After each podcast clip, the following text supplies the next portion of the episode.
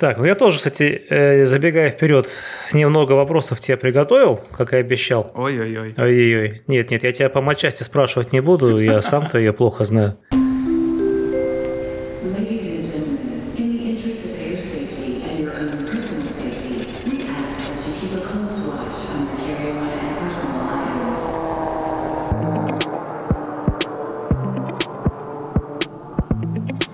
Приветствую всех, дорогие слушатели, на связи Крю Репорт, образовательный подкаст об авиации для всех, кто хочет знать больше о такой многогранной и завораживающей отрасли. Меня зовут Гоша Курбацкий, пилот самолета Boeing 737, и мы начинаем. В подкаст Крю Репорт мы приглашаем экспертов своего дела, которые делятся с нами своим опытом, мыслями и секретами о том, как стать профессионалом авиации. В гостях у нас бывали как пилоты, так и представители закулисной жизни. Планировщики полетов, диспатчи, работники метеослужбы, тренеры в области CRM. И это только все в последнем сезоне. А у нас их уже ого-го. Сегодня мы продолжим общение с гостем предыдущего сезона, пилотом-инструктором вышеупомянутого Boeing 737, глубоко уважаемым человеком с большой буквы Денисом Оконем. Прошлый раз мы не успели поговорить на несколько очень важных тем. И сегодня посвятим этот выпуск разговору о первоначальной подготовке пилотов. Слушай, Георгий, я вот написал 6 вопросов, но уже когда их написал, я сегодня в очередной раз сходил в баскетбол поиграл, когда кидал мячик, мне этот вопрос пришел в голову, а чем вообще вот среднестатистический пилот Fly Dubai в своем огромном Дубае занимается в свободное время. То есть, что у него вообще есть из э, такого ну, интересного, чем он может себя занять. Ну, в том случае я знаю, что блок авиационный, ну, вот помимо авиации, чем можно заниматься? На самом деле активностей хоть индор, хоть аудор, хоть отбавляй здесь. Потому что пока вот зима идет и приятная здесь погода, мы, конечно, стараемся уловить каждый момент и побывать на свежем воздухе. Вечерами даже холодно, и поэтому мы стараемся быть побольше на улице. Когда летом все активности переносятся почти внутрь куда-нибудь, но это не отметает того фактора, что мы стараемся хотя бы, ну, наверное, раз в две недели, иногда раз в неделю. Мы играем в падл э, вот с ребятами. Падл — это как теннис, только вот э, такой Да-да, в стекле. Чуть-чуть по другим правилам, 2 на 2, чуть больше фана, чуть больше какой-то даже, может быть, активности, потому что надо бегать, э, смеяться, ругаться. Это обязательно, да, смеяться, ругаться. Я вообще смотрю, падал становится все более и более популярным. Тут мой, точнее даже мои кумиры моего детства, семейная пара Граф Агаси, я смотрю, они такие заядлые подлисты стали, и даже какой-то турнир вот буквально вчера выиграли. А недавно я ездил в Доху и проверял жилищно-бытовые условия друзей, в том числе нашего общего знакомого. Но я не о нем сейчас хочу сказать, а о моем знакомом, с кем я раньше имел честь работать э, в Аманер, и теперь он счастливо летает на трех семерках в Катаре. Так вот, он мне показал, где он живет. Это оказалось совсем рядом с отелем, где мы остановились. Это Хилтон. И рядом две так- точно такие же вышки. И вот он в дальней от нас э, живет. Эти вышки соединены между собой на уровне так, четвертого или пятого этажа. Ну, просто каким-то уровнем. Там внизу, видимо, паркинг. А сверху, ну, там, что, бассейны, просто пальмы красиво. И, конечно же, падал корт. Куда без него? Прям вот сразу на выходе, да, и любуешься на, на Лусаил, на эту вот знаменитую подкову. Ну, внутри, конечно же, там фитнес-зал, там все дела, там спа-центр, ну, как, ничего классика, особенного. классика. Классика, вообще ничего особенного. Вот так живут, хорошо живут. Да, у меня то же самое практически, только что корт у меня не, на, не в билдинге на крыше, а находится просто в парке. Буквально 5 минут до него идти. Есть э, здесь корт, корт для пазла, точно так же есть корт на пляже, прям вот э, тут знаменитый такой кайт-бич, как бы на нем играют все, там много-много стоит разных э, активностей, в том числе падал, 4 корта, пожалуйста, приходи, играй. Это вот раз, это падал, я хожу в бассейн постоянно, стараюсь хотя бы 2-3 раза в неделю забегать. В основном это спорт. Вот э, вы сказали про баскетбол, я поэтому сразу первое и подумал про спорт, конечно же. Пока хорошая, отличная погода, можно ездить за город, можно кататься по всяким вот этим местным деревенькам, пустыням, э, в соседние Эмираты, посмотреть горы, посмотреть океан Индийский. Вот Фуджейра – прекрасное место, одно из моих, наверное, любимых вообще в Объединенных Арабских Эмиратах. В Абу-Даби несколько раз уже ездил. Абу-Даби сейчас вообще становится каким-то культурным центром, в принципе, Среднего Востока всего.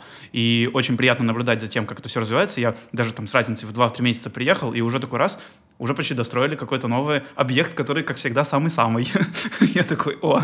То есть я так понимаю, тебе так скучно вообще, в принципе, и так много свободного времени, что ты постоянно где-то путешествуешь. В Питере, наверное, такого не было, да? В Питере ты так не путешествовал. Я только недавно своим друзьям рассказывал, э, что наступил тот период, когда я должен не выкраивать среди рабочих дней время для чего-то, а теперь сижу и планирую выходные, потому что их настолько много по сравнению с рабочими днями, что я должен думать теперь о том, как их, наоборот, э, сделать себе такими, чтобы чем-то себя занять уже, а не бездельничать там или еще что-то. Но это приятное очень занятие, э, выкраивать такое время. Ну да, когда у тебя 10-11 выходных каждый месяц.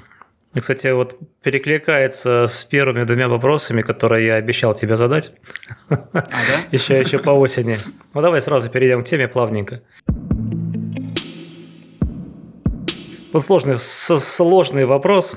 Ну, давай с простого начнем. Что из увиденного во Fly Dubai ты мог бы предложить своей предыдущей российской авиакомпании? Ох, это очень многогранный, кстати, вопрос, потому что можно рассматривать как летную э, операционную деятельность, так и в целом вот работу всех других остальных служб. И, наверное, стоит начать про летную, естественно. Прежде всего, это культура. Пилоты — это так- такие люди, которые видятся, возможно, первый последний раз в кабине. И когда ты встречаешься с человеком, который, может быть, сильно старше тебя, вот недавно буквально был полет, мне 27 лет, э, командиру корабля 54, то есть ровно в два раза. И Зна- знакомо для меня. Когда-то давно, когда-то давно такое тоже было. Да, ну то, то есть как бы вот. И вот, наверное, сейчас, может быть, э, оцените вот мое видение вот этой всей ситуации и переложите ее, возможно, на свой опыт. Э, Приходим на рейс, такой достаточно взрослый, уверенный в себе мужчина, и, естественно, я сразу начинаю думать об вот этом вот пресловутом градиенте авторитета. Как это будет выглядеть в полете, чтобы... Я-то понятно, у меня там есть опыт, я уже там в второй компании работаю, все, то есть я могу как бы сказать там, свое, свое слово, если я чем-то буду недоволен. Но в целом как бы хочется же все максимально грамотно,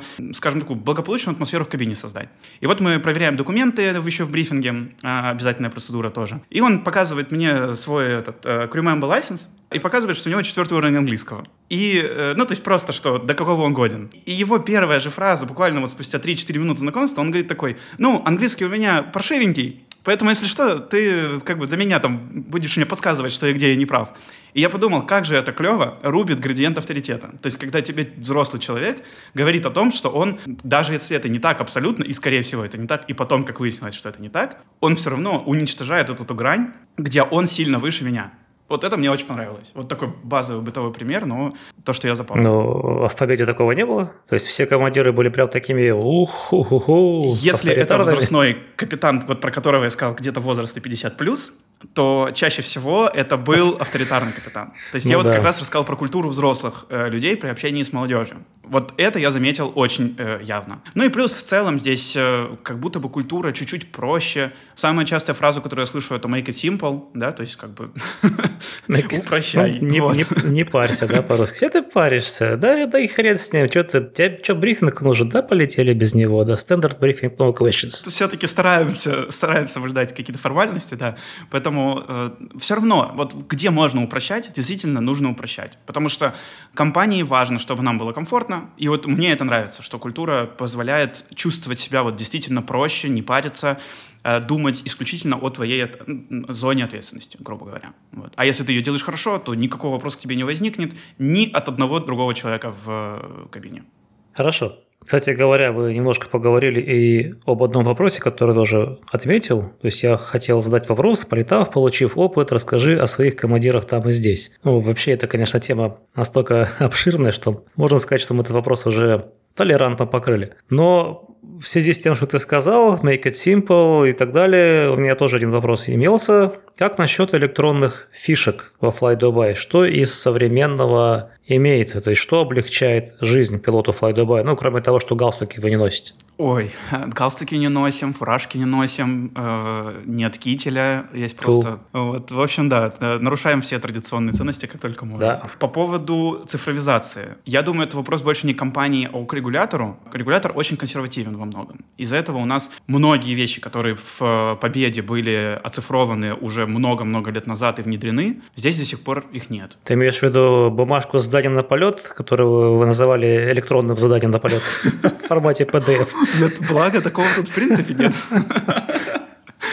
Это я так стебусь. Да-да-да. Но, например, пресловутый OFP. до сих пор в бумаге. Он причем дублируется полностью электронно. Есть э, приложение, в котором мы заполняем большую часть тех же самых данных, э, перенося их из UFP в электронный вид, но UFP остается. Этот UFP, я так полагаю, открывает исключительно регулятор при проверках, и поэтому он есть до сих пор. Я точно знаю, что одним из э, таких потрясающих революционных изменений в Победе было наличие приложения «Авиатор» от Jepson. Я сразу сердце заболело, потому что когда я работал в Победе, у меня уже был опыт работ, работы с Flightman, которым мы успешно пользовались в Amon с 2018, по-моему, года, уйдя полностью от бумаги.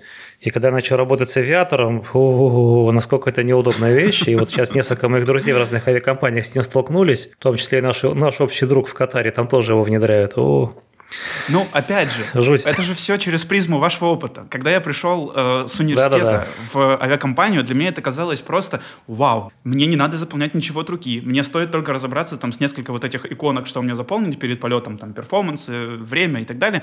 И все. То есть для меня это уже тогда казалось революционным. Причем от руки заполнялось быстрее, чем то, что ты сейчас сказал в авиаторе. Вот тут я абсолютно согласен. Вот. И в целом здесь, конечно, много всего в электронном виде, удобно продуманная документация, как посмотреть, как ознакомиться, все. То есть, естественно, это все максимально удобно с точки зрения пользования пилотом. Не все, конечно, в электронном виде. Больше всего мне нравится, конечно, что всегда Акарс приходит, по, по Акарсу приходит э, лошадь, и что не тратится на это безумие какой-то бумаги, времени и... А как же по электронной почте ты получать, как в Победе сделали? Ноу-хау. Так, ну мы пол- пользуемся теми благами, которые предоставляет нам воздушное судно, и получаем прямиком его по Акарсу. Электронная лучше зато. Куда еще электроннее? Some kind of, да. Э, Но, в общем, все есть и электронно, и не электронно. Э, Такой баланс, я бы сказал. Есть, конечно, штуки, которые могут быть непонятными, но это процедура, поэтому кто я такой, чтобы что-то против нее говорить.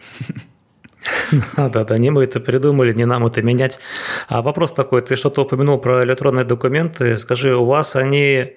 Вот у нас есть сейчас новая программа, внедряется, Орландо называется. Это такая вот электронная библиотека, где в идеале все документы переводятся что-то вроде как в HTML формат, даже PDF-файлы туда каким-то образом ретранслируются, и, в принципе, очень удобно, когда это уже в этом формате.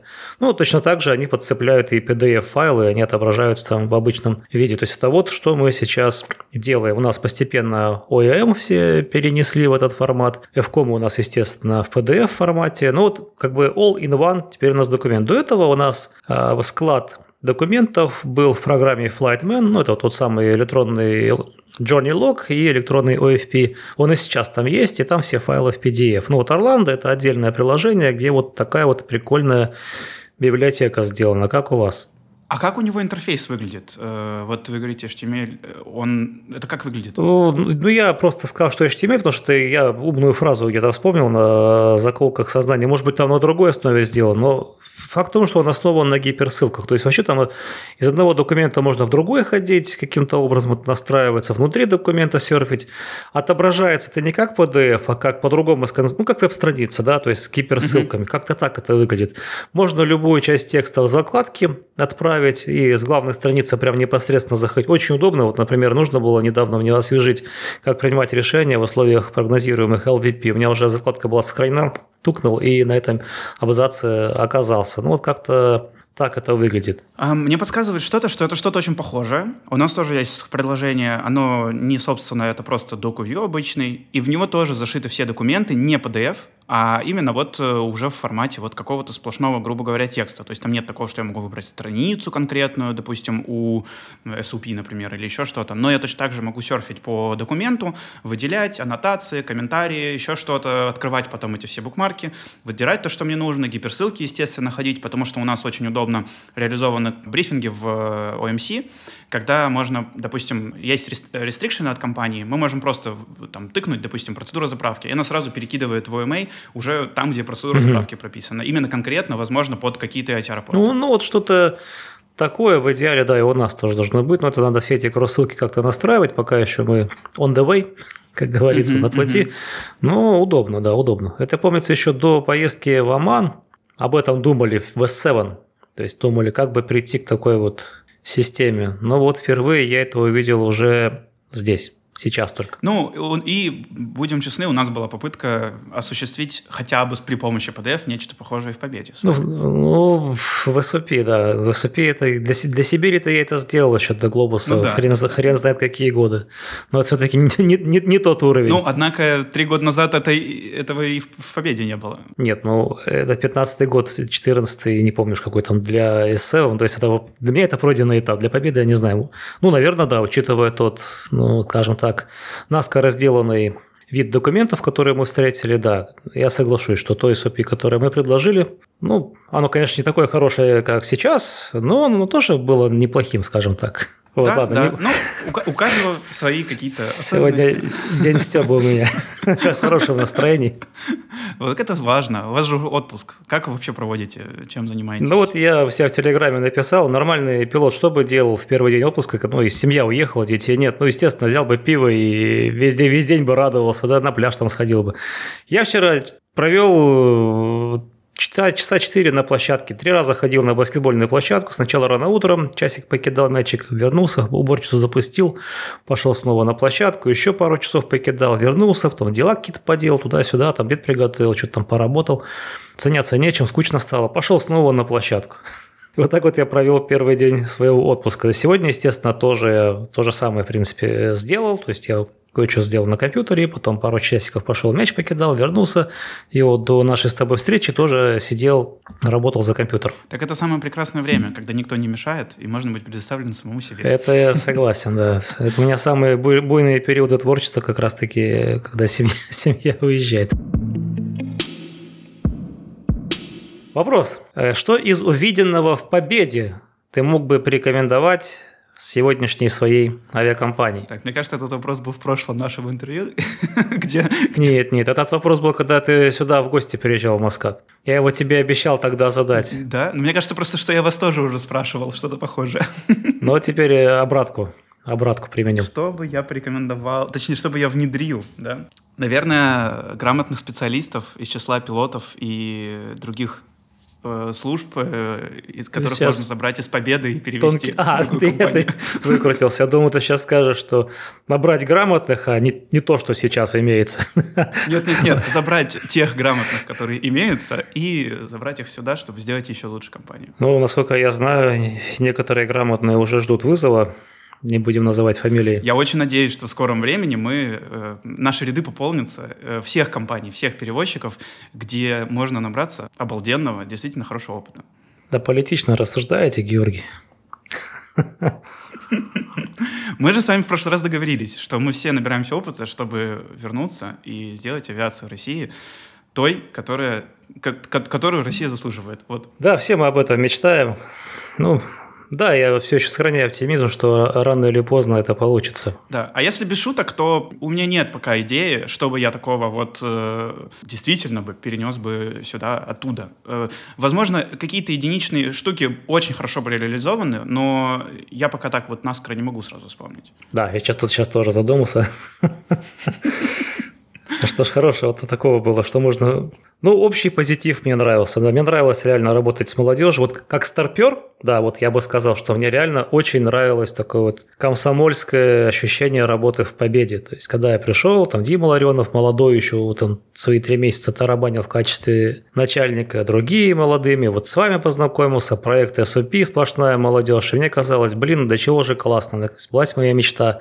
Я работаю в команде единомышленников, я могу делиться опытом с молодежью, которая действительно интересна и которая грамотна. И мне казалось, да, ну, несмотря на все, что там было за спиной, я думаю, что это все равно когда-нибудь мы это исправим. Но вот этот позитив, который был в победе, он действительно, ну, меня очень сильно привлекал. И очень долгое время я верил, что так и дальше будет. Ну, потом, потом все, концепция изменилась, как ты помнишь, и, и все вернулось в нормальное русло в авиакомпании. Вот, но до этого, да, то есть то ощущение, которое было, ощущение молодежности, такое вот по-комсомольски, оно мне, старперу, очень-очень нравилось. Здесь я такого ощущения не чувствую, но, опять же, я здесь ни с кем особо опытом не делюсь, хотя и молодежи очень много. Ну, как, как во Fly Dubai не знаю, думаю, что Fly Dubai сейчас вступает как раз-таки в стадию слишком интенсивного роста, когда авиакомпания становится слишком большой и не такой семейной. Но когда в обеду я пришел, она все еще была достаточно средней, скажем так, по размеру, и костяк все равно составляла молодежь, но имеется в виду из перспективных людей. Власть это владели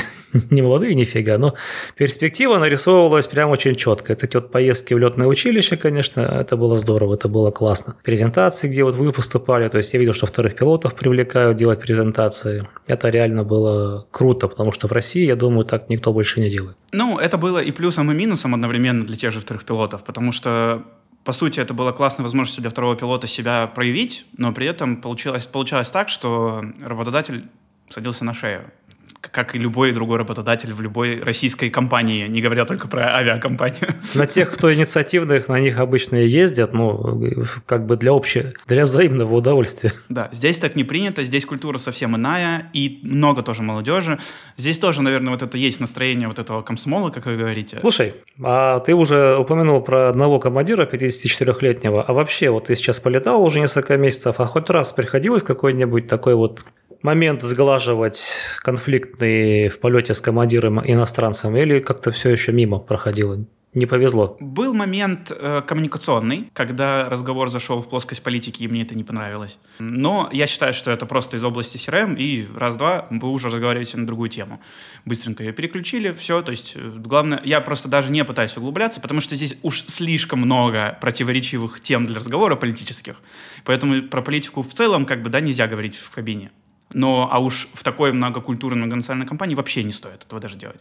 И вот был один или два таких момента, когда приходилось просто выходить из этого. И был один момент, который я сейчас, наверное, могу вспомнить, э, процедурный, когда командир полез в мою зону ответственности во время выполнения процедуры. Вот тут пришлось как бы немножечко э, подумать, прежде чем сказать, как правильно это обставить, так, чтобы человек понял, что он, что я знаю, как работать. Вот. И тогда э, вот, наверное, это такой единственный момент, когда это, это было вообще, начиналось еще с before start процедуры, и я такой, ой-ой-ой-ой, опасная тропа какая. Человек за меня начинает делать процедуры, и я вот, мне это не понравилось. А, а больше такого ничего не упомнить, чтобы мне где-то пришлось... Нет, нет, нет. Здесь э, капитаны извиняются сами, если они на MCP лезут. Один раз я подключил автопилот, а он в этот момент разговаривал с диспетчером, и он, видимо, не увидел, и он, у него рука потянулась мне ходинку накручивать. И он такой, ой, прошу прощения. Ну, кстати, мог бы и накрутить, чего что. Да, если но, он связь, по крайней если мере, он связь вел. Да, да, да. Вот боятся и немножечко вот таких вот вещей. Но в целом вот единственное было это, кстати, к вопросу о том, что здесь не все, эм, не все вот такие стерильные, как мы можем себе в голове представить. Что есть люди, которые, как и везде, работают так, как им хочется. Тогда сразу хочется задать вопрос, а как с этим у вас в Питере обстояло в Победе? Как часто тебе приходилось терпеть вмешательство в зону ответственности свою личную? Ну, поначалу часто. Ну, это понятно. Поначалу сошло, пошло, на, сошло на нет почти. Ну, ясно. То есть, то есть вы всех научили, да? Еще другие факторы играли свою роль, но... Вот у меня последний вопрос остался, крайний.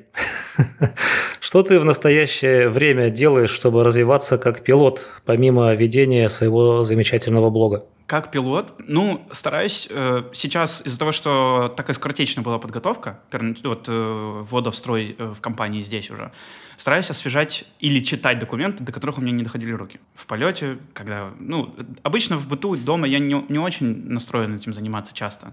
Так, бывает что-то вот снизойдет до меня, я подготовлюсь. Что-то. Обычно это все уходит в полет, документация вся в полете читается.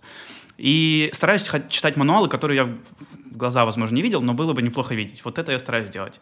Э, как пилот стараюсь ну, развивать вот э, навыки. Мне именно софт э, навыки. Потому что я стараюсь э, заниматься дополнительно, искать на Ютубе какие-то, э, и не только на Ютубе, просто какие-то, ну, курсами это не назовешь, больше как уроки какие-то по лидерству, по работе в команде. Потому что мне нравится эта часть очень сильно, и я понимаю, что без нее телега не поедет. И нужно, нужно, нужно в этом плане тоже очень хорошо себя подтягивать. А с точки зрения э, технических, вот ограничиваясь только чтением периодических документов, может быть, вы знаете какой-то способ? Хороший, на мой взгляд, способ включать голову, это когда что-то происходит, ты начинаешь анализировать, а что могло пойти не так. Ну, я имею в виду сейчас не у себя, а у, у других, да, то есть когда что-то появляется в прессе, и ты пытаешься поставить себя на это место, собрать факты, которые, которые известны на данный момент. Даже если ты придешь к неправильному какому-то выводу и было все по-другому, ты все равно можешь проиграть какую-то возможную ситуацию, ну, лишний раз представить себя на этом месте, и, возможно, что-то в голове останется, что потом в будущем тебе поможет. Вот это вот мне помогало в прошлом, когда вот особенно я блог вел в ЖЖ, когда что-нибудь случалось, я начинал свои идеи осторожно выкладывать. Когда-то они прям точно попадали в цель, когда-то не очень. Но в любом случае голова работала. Иногда я в систему лез, как вот в случае с Казанью было, я предположил одну вещь, как работает Speed Trim System, пришлось повторить. Угу. И в итоге было не совсем так, ну, хотя я правильно направление выдержал, но тем не менее Немножко технически я себя поддержал. В принципе, тот сценарий, который я там написал, он имеет право быть в действительности. В моем случае мне очень повезло с хорошими коллегами, друзьями, которые тоже живо интересуются происходящим. И очень часто мы обмениваемся, ну, Станислав Юрьев, да, вот самый такой вот мой э, продвинутый коллега, мы с ним очень часто обмениваемся мыслями по этому вопросу, по другому вопросу, и это тоже позволяет развиваться. Ну, он не один у меня из знакомых есть, и другие командиры, просто с ним как-то чаще всего мы на авиационную тему рассуждаем. Ну, я думаю, что и у тебя также, да, уже тем более у тебя только в чек кросс-чек несколько соратников, да. да. Это как раз вот то, о чем вы говорите, о том, что мы этим самым мы и, грубо говоря, развиваем себя, потому что мы в этой вот обстановке обсуждаем какие-то иногда тривиальные, иногда нетривиальные вещи, и в том числе, когда мы, допустим, готовим выпуски новостей, мы же тоже, можно сказать, рефлексируем на эту тему, обсуждаем, вот как вы говорите, там, поставить себя. Ну, э, возможно, я не так глубоко это пока делаю в силу отсутствия там, опыта какого-то, но да, это тоже имеет место быть. Это вот именно в рамках, вот для этого мы и записываем и подкасты, и новости, и пишем что-то. В том числе это и есть развитие. Абсолютно. Блок — это же не, не основа, а основа — это вот то, что мы сами для себя делаем, развиваемся. Среди хороших инструкторов есть э, четкое понимание, что Помимо того, что инструктор помогает приобретать знания своим ученикам, он сам при этом учится. То есть это прям вот закон хорошего инструктора, что он понимает, обучая других, ты получаешь замечательный шанс учиться самому. То есть каждый ученик, каждый проведенный урок – это вот небольшой кирпичик в опыт собственного опыта. И Признаюсь, да, вот наибольшее, наибольшее движение, скажем, вверх у меня пошло как раз-таки, когда я получил возможность проводить наземные занятия в глобусе, тренажерные занятия, рейсовые тренировки, потому что я подходил к этому ответственно, было очень интересно, ну и сейчас интересно. И я старался готовиться, продумывать, читать, почитывать, реально по каждому тренажеру готовился, системы повторял, то есть строил планы занятий, как я буду брифинг проводить, и вообще здорово. То есть вот именно такой подход, он действительно позволяет хорошо вырасти как профессионал. Когда ты просто летаешь командой, командиром, либо вторым пилотом, как ты правильно уже сказал, особой мотивации лишний раз книжку нет открыть. Тебе кажется, что ты все знаешь, ты уже познал весь мир, что себя мучить-то? Ну, вот стоит, да, радиус знания увеличивается, как случайно, и понимаешь, сколько ты еще не знаешь. Так вот, да, как раз за счет увеличения радиуса знания увеличивается радиус незнания, осознания незнания. Да-да-да.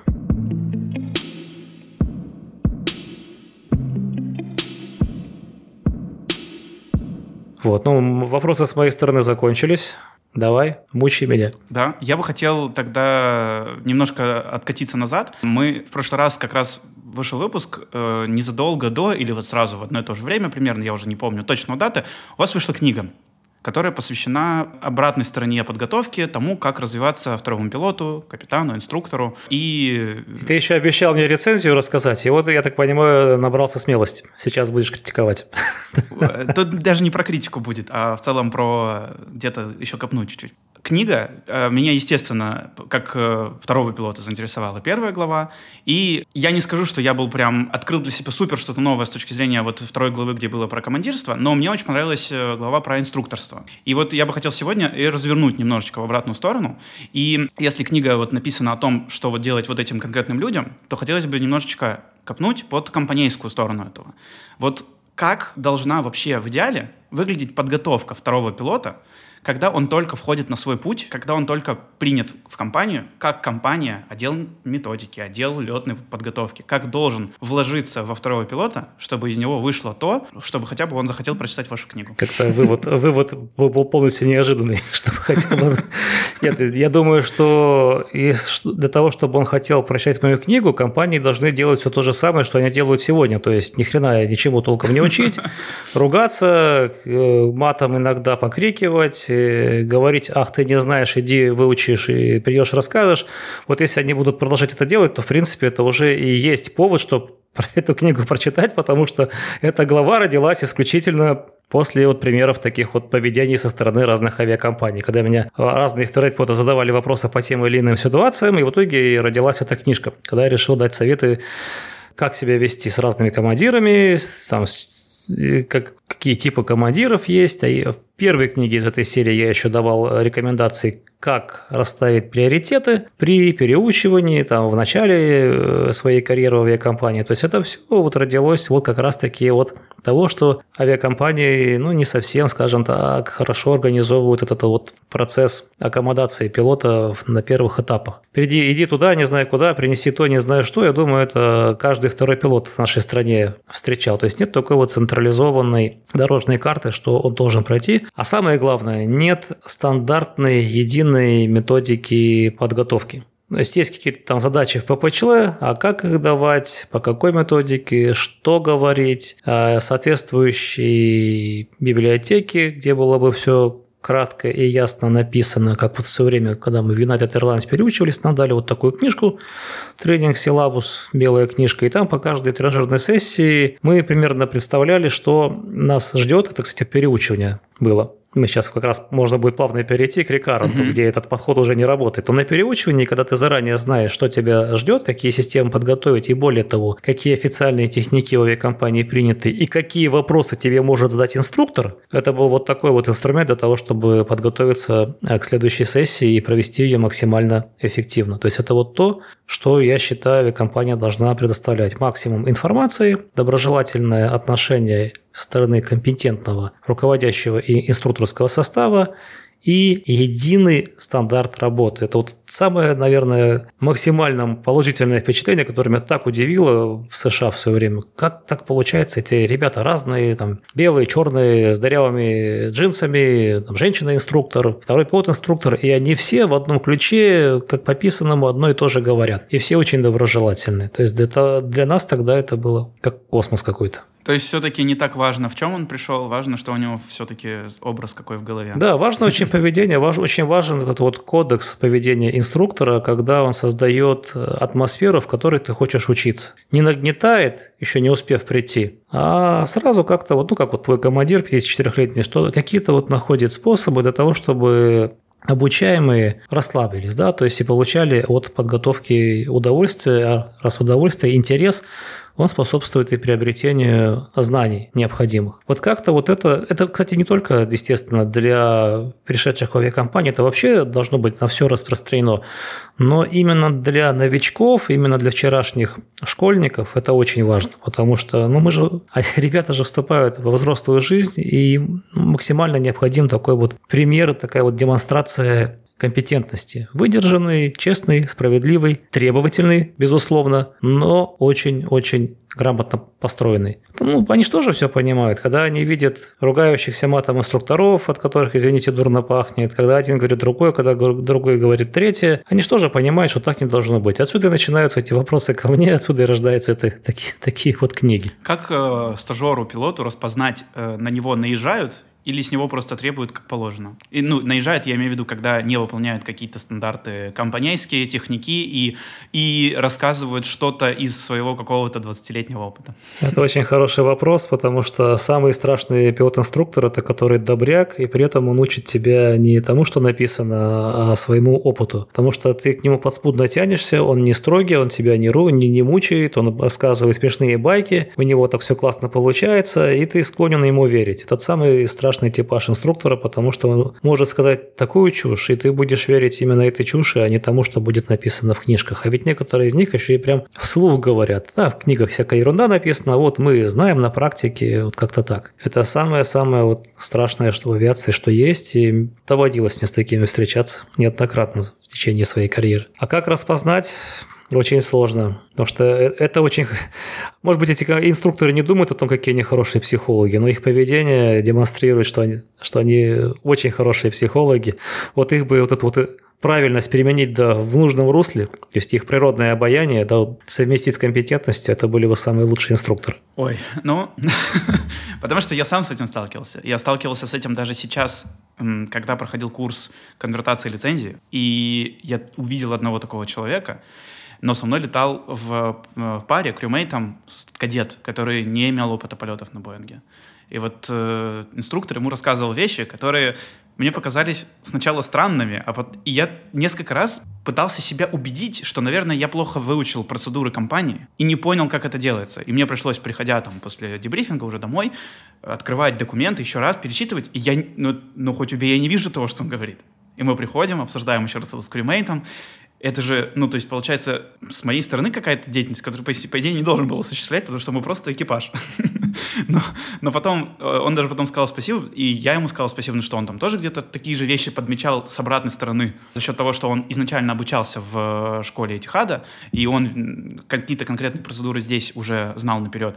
И мы это все обсуждали, и вот я такой думаю, интересно, как вообще... Вот мне поэтому в голову такой вопрос пришел. Как просто обычному второму пилоту, который только начинает свой путь, отделять этот мусор от э, каких-то здравых мыслей вообще. Даже опытному командиру, ну, вроде меня, когда приходит в новую компанию, сложно отделять, потому что в авиакомпаниях могут присутствовать неофициальные техники, которые исполняют все, но это нигде не написано. И вот в нашей авиакомпании на протяжении многих лет это существовало, и недавно вот случилось у нас прям вот почему у нас январь такой жаркий, очень жаркий для Омана, за 30 градусов, вот потому что у нас ревизия SOP вышла. Ну, отличие, грубо говоря, differences от FCOM, то, что мы исполняем. И вот туда включили очень многие техники, которые раньше передавались только из уста в уста. Uh-huh, uh-huh. Хотя бы уже что-то написано. Я не могу сказать, что я с ними со всеми согласен, но написано, значит, надо исполнять. Да, раньше не было написано, и можно как бы было не исполнять, но дело в том, что инструктора-то учили именно так, в этом как-то приходилось соответствовать. Но поначалу было очень много удивлений. Почему вы так делаете? Ну, мы так учим. This is our procedures. Я говорю, can you show me where it's written? Uh, no, no, no, this is, this is in training, so we used to train it like this. Мы типа так учим. Ну ладно, хорошо. Меня это, ну не то чтобы бесило, ну поначалу бесило, я еще такой весь пришел, весь такой одухотворенный, с какими-то там не совсем реальными представлениями о зарубежных авиакомпаниях. Со временем освоился, привык. Ну, а потом, когда эти техники выучил, ну, как бы, как бы хрен бы с ним. Ну, есть, а есть, а поулыбаешься, летишь дальше. Сегодня они их прописали, наконец-таки. Вот поэтому, говорю, даже вот опытному командиру, который, казалось бы, столько техников уже со свою жизнь увидел, столько из них победил, ну, это одна, одна из Одна из проблем, которую я пытался в глобусе решить, чтобы все было единообразно, стандартно. Ну вот приходишь и начинаешь учиться заново. Тоже пытаешься понять, что из этого написано, а что нигде не написано. Так что вот, ну, к сожалению, к, сожалению, да, это вообще одна из проблем стандартизации. То есть, если копать эту тему глубоко, ну, тоже больше про писателя SOP, это вот одна вот из самых главных тем SOP. Почему возникают техники? Потому что процедура, почему процедуру понять не так, как написано? То есть, либо пилоты не знают о существовании этой процедуры, либо знают, но не понимают, и она кажется слишком сложной, и есть устоявшиеся практики выполнять по-другому, и нет налаженного механизма контроля за качеством по ней процедур, потому, потому что инструкторы точно так же делают. В общем, это вот то, с чем должен бороться менеджмент. То есть летное руководство должно организовать такой процесс, когда каждая новая процедура in advance перед внедрением будет сообщена пилотам, когда всегда приветствуются вопросы до внедрения процедуры, то есть можно пообсуждать. Если какие-то заранее известны скользкие моменты, они должны быть объяснены, почему мы сделали именно так, а не по-другому и только тогда это должно внедряться. Но, собственно говоря, вот, мы то же самое делали в «Победе». Если ты помнишь, мы и методички писали с описанием, зачем мы вообще все это делаем. У меня, у меня видео есть, вот буквально вчера одна под руку попалась, которая еще до выхода SOP я рассказывал о проекте SOP, что в нем будет нового, и зачем вообще мы все это делаем. То есть это вот я старался сделать по науке. То есть до, до дня X я пытался подготовить победу к этому документу. Да, и я еще помню, что до того, как э, ревизия вступит в силу, вы собирали ответы на, от, э, от э, летного состава, и после этого там по 50 с лишним страниц еще да, выкладывали да, да. ответы на эти вопросы, где каждому пункту было все расписано. Да-да-да, и потом новому летному директору ну, один наш общий знакомый ходил и шептал, что Оконь никого не слушал, не командный игрок, он сам сделал SOP. Было такое, да. Такая вот благодарность от победы в конце концов. Ну, тем не менее, есть наука, по науке можно работать, что мы и продемонстрировали в победе. Но, к сожалению, это не везде работает даже за рубежом. Угу, угу. Ну вот э, тогда вопрос такой. Вот со стороны методического совета, что отдел подготовки летного состава может сделать, на чем он должен сфокусироваться, чтобы пилоту было комфортно развиваться, и чтобы вообще, в принципе, компания смогла увидеть в перспективе грамотного специалиста. Ну, смотри, скажи, э, Георгий, а что ты знаешь про процесс отбора инструкторов во FlyDubai? Я знаю, что это прописано в OMD, как это выглядит, и все. Пока, к сожалению, ничего. А хорошо, что ты знаешь про процесс отбора инструкторов, ну, в Победе, например, в России? Ничего. Ну, в общем, в России это выглядит так. Ну, кто у нас будет инструктором? Ну, вот смотри, там у нас есть грамотный парнишка, а пусть он будет инструктором. Поэтому набираешь телефон парнишки и говоришь, хочешь быть инструктором? Хочу. Ну, здорово, там приходи, там побеседуем с тобой, там бумажки распишем, отправим тебя на инструкторские курсы, ваша аэрофот. Там посмеешься, посидишь э, дней 10, вернешься там, программу пройдешь и сразу в самолет с выпускниками будешь летать. Вот так в трех словах это в нашей стране выглядит. Здесь идет немножко по-другому. То есть сначала спрашивают, кто хочет быть инструктором. То есть ты должен показать, что ты на самом деле хочешь себе это ярмо на шею повесить. То есть собирают, собирают резюме, если они соответствуют входным фильтру, входным критериям, то дальше начинается работа. Ну, в нашем случае это 4 полета со специально выделенными экзаменаторами. Требования должны быть above standard в данном случае. Вот три полета pilot мониторинг, один пилот pilot flying, и основное внимание смотрит, ну, он смотрит, как ты выполняешь SOP. Ну, и техники авиакомпании, кстати говоря. Насколько ты хорошо осведомлен о том, как правильно летать в авиакомпании. Если ты этот этап проходишь, а тут, кстати, очень хороший отсев идет, очень, ну, потому что вначале очень много, надо же их отсеивать. В моем случае 72 пришло в начале, 8 вышло, так что это очень большой отсев. Вот далее проходит тренажер, тоже внезапно тебе назначают тренажер с первым попавшимся вторым пилотом, ты абсолютно не знаешь программу, по которой тебя будут мучить. Об этом мы, кстати, и поговорим дальше, как мы, как мы собирались. И тоже тебя проверяют на соответствие slightly above standard. То есть не просто там смог справиться, долетел и сел, а как ты при этом работал и ну, тут как бы тайна за семи печатями, как они это проверяют, как они определяют, что ты above standard, если и тот, и другой сел в итоге безопасно, приземлился. Вот, далее у нас был, тебе выдают задание 5 топиков для реферата, по пяти темам. В моем случае это был упор на competency-based trading, KBT approach, в чем разница между квалификацией и компетенцией, там, в чем преимущество R&P для нашей авиакомпании, что нам это дает, и что-то там еще было, не помню. И тебе говорят, ну, это типа не будет оцениваться. Ну, конечно. Вот, потом ты проходишь written exam, угу. нужно набрать, по-моему, не меньше 80%, там все подряд, там системы, там процедура авиакомпании, что-то такое, правила полетов. И потом final interview, и что-то, по-моему, даже не 8, по-моему, 8 пришло на интервью, 6 вышло, что-то такое ну, неважно как. Причем процент отсева очень большой. И вот на финал интервью тебе, тебе сначала выдают тему, по которой ты должен сделать презентацию, и они сидят, изображают из себя ничего не понимающих, вопросы задают, каверзные, ты отвечаешь, все это, конечно, на шикарном английском языке. Потом тебя так предлагают тебе за стол усесться, и втроем начинают тебе задавать вопросы по тем темам, которые ты приготовил в качестве реферата. То есть проверяют, готовился ты или нет. Ну, в моем случае я, слава богу, подготовился, темы были очень интересные, ну, я стал инструктором авиакомпании. То есть, смотри, когда вот так вот все проходит, опять же, на самом деле очень много зависит от тех, кто это проверяет, потому что, ну, я думаю, во всем мире так, что когда есть большой демант инструкторов, требования понижаются, хотя все этапы остаются те же самыми. Когда есть low demand, э, требования повышаются. Но, тем не менее, именно сам процесс, как он организован, он позволяет, ну, может быть, не обеспечить идеального инструк... кандидата в инструктора в конце, но, по крайней мере, дать шанс, что этот парень будет, ну, или девушка будут высокого уровня. Вот. Ну а дальше с теми, кто это сито прошел, уже начинается работа. Я всякие разные курсы проходил инструкторские в России, начиная от командного факультета в Санкт-Петербурге, кончая несколькими курсами повышения квалификации в разных учебных центрах. И плюс у нас еще были ребята из Швейцарии, которые три дня у нас семинар инструкторский устраивали. Вот больше всего я там почерпнул до, до этих курсов, которые я здесь прошел. И вот эти курсы были очень мощными. Сначала нас четыре дня уч- просто учили в общем, train the trainer course, как учить учителя. Там были и проводники, и пилоты, потому что какая разница, методики-то одинаковые, как люди учатся, как себя преподносить, как презентации проводить. И потом был четыре дня конкретно EBT инструктор курс. Тоже нам все мозги вынесли, но было жутко интересно, очень классно очень много практики. Практика, практика. Вот это главное отличие от того, что в России. Там тебе кино включат, ты стал инструктором, ну, в двух словах.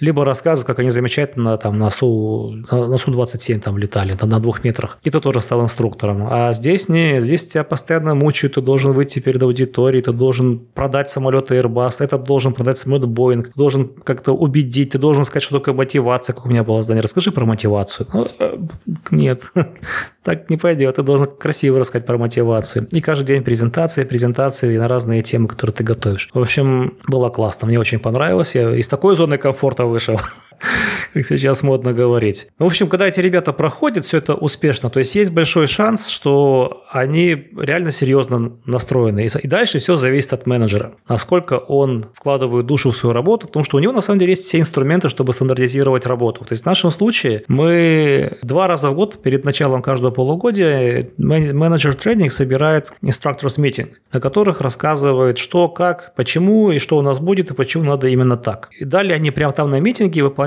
какие задачки. То есть на тех, которых я присутствовал, мы концентрировались на оценке EBT, потому что выставить в оценку EBT и стандартизировать ее очень непросто. Нам давали учебные фильмы, снятые самим же, самой же авиакомпанией. И мы разбивались на группы, беседовали, опять же, вот у нас communication skills развивались таким образом, и выставляли оценки, а потом просто как бы э, сравнивали с другими командами, определяли, почему мы сделали именно так. Ну и тренинг-менеджер как бы все это наблюдал и давал свой совет. Я думаю, это вообще классно. Это один из мощнейших инструментов стандартизации. Вот. Ну и, естественно, мы знали, что у нас будет на следующем полугодии, какие основные топики мы должны пройти. И первый месяц инструкторы тренировали инструкторов. То есть эти программы прогонялись через инструкторский состав, а до того, как они прогонялись, соответственно, человек шел на тренажер и тестовые сессии гонял, а потом уже инструкторы гонялись по этим сессиям. А и более того, я забыл сказать, нас же сначала допустили как инструкторов тренажеров, то есть не сразу с курсантами летать, а через какой-то вот такой вот буферный период, когда ты учишься говорить, презентовать, брифинги, дебрифинги. Мне это, естественно, была не новость, но я все равно оценил. Мне очень понравился такой подход. То есть это реально классный буферный период быть инструктором тренажера. А в России, как ты знаешь, инструктора тренажера надо заслужить, потому что это очень неплохие деньги чаще всего. И месяц прогоняют инструкторов через курсы, то есть они делятся опытом, как проводить лучше эти сессии, какие-то идейки высказывают. Ну, естественно, ожидается, что ты обратную связь менеджеру сообщишь, если с чем-то столкнешься. И дальше это начинает кататься уже с рядовыми пилотами, то есть ты начинаешь проводить эти сессии так же, вот как только что сейчас сам проходил. То есть вот когда такая система настроена, ну, как мне кажется, все зависит только вот уже от менеджер тренинг, как он себя ведет, как он проводит эти митинги и как он отбирал кандидатов, как с ними работали. То есть эта система дает шанс авиакомпании стандартизировать подготовку на неплохом уровне. И я думаю, что у вас, скорее всего, плюс-минус то же самое. Ну, потому что э, вот я с кем разговаривал, там везде за рубежом плюс-минус так же. И это очень-очень-очень сильно отличается от того, что я знаю по по нашей с тобой стране. Так что вот, когда вот этот вот есть, чему это все подвожу? Задача авиакомпании подготовить инструкторов так, чтобы они работали одинаково и чекеры проверяли одинаково, чтобы все исполняли правила игры, которые задает авиакомпания в лице менеджер тренинг. То есть, и тогда эта система будет работать. Если кто-то начинает в лес, кто по дрова, ну, некоторое время так и происходит, потом пилот начинает обязательно жаловаться, тогда ходит до менеджер тренинг, и при мне, ты не поверишь, было несколько случаев, когда инструкторов отстраняли, включая чекеров. То есть это действительно работает. Да, какое-то время они чушь пароли, образно говоря, да. Ну, я думаю, что до той чуши, с которой я сталкивался раньше, им далеко, тем не менее, их отстраняли. Либо бывало переводили из чекеров в инструкторы, либо напрочь из тренинга убирали. Да, это здесь работает. Соответственно, ну, есть на самом деле нюансы, но мы, мы человеки, мы, мы неисправимы, да. Но это, как я уже сказал, дает шанс настроить систему, дает шанс работать инструкторам одинаково, а если мы еще и документы красиво состряпанные предложить, где все понятно черно-бело, а у нас были подобные документы, то есть где инструктор видел, э, как, не, не только как сессию проводят, но у нас э, второй день PBT э, Recurrent. Там очень много просто упражнений, ну, для того, чтобы пилот как бы получил какой-то опыт. Там in-seat instruction, например, вот такие spot, special purpose operating training. И вот по вот этим топикам прям вот по пунктам как конкретно их проводить, что говорить пилотам написано, чтобы это было стандартизировано. А когда ты проводишь EBT-сценарий, то есть там два, два сценария в первый день, два сценария во второй, то там возможно ответвление. То есть документы, у инструктора есть документ, где он видит, как пилот может поступить, и если он поступил так, что с твоей стороны делать. То есть это позволяет заранее подготовиться к тому, что ты увидишь на сессии, и второе, это позволяет стандартизировать работу инструкторов в авиакомпании. Вот, ну вот что-то похожее я под занавес своего бытия в Победе пытался там реализовать. Угу. Ну вот так вот, вот, Георгий, в принципе, ничего придумывать не нужно, все давно придумано до нас, и это работает ну, намного лучше, чем вот, чем вот. То есть. Я вот послушал вас, и у меня, в принципе, само было похожее мнение, просто чтобы его зафиксировать. Как будто бы все время подготовки первоначальной пилота лежит не на пилоте, который стажер, кадет и ничего еще толком не умеет, а на инструкторе, который должен эту работу организовать.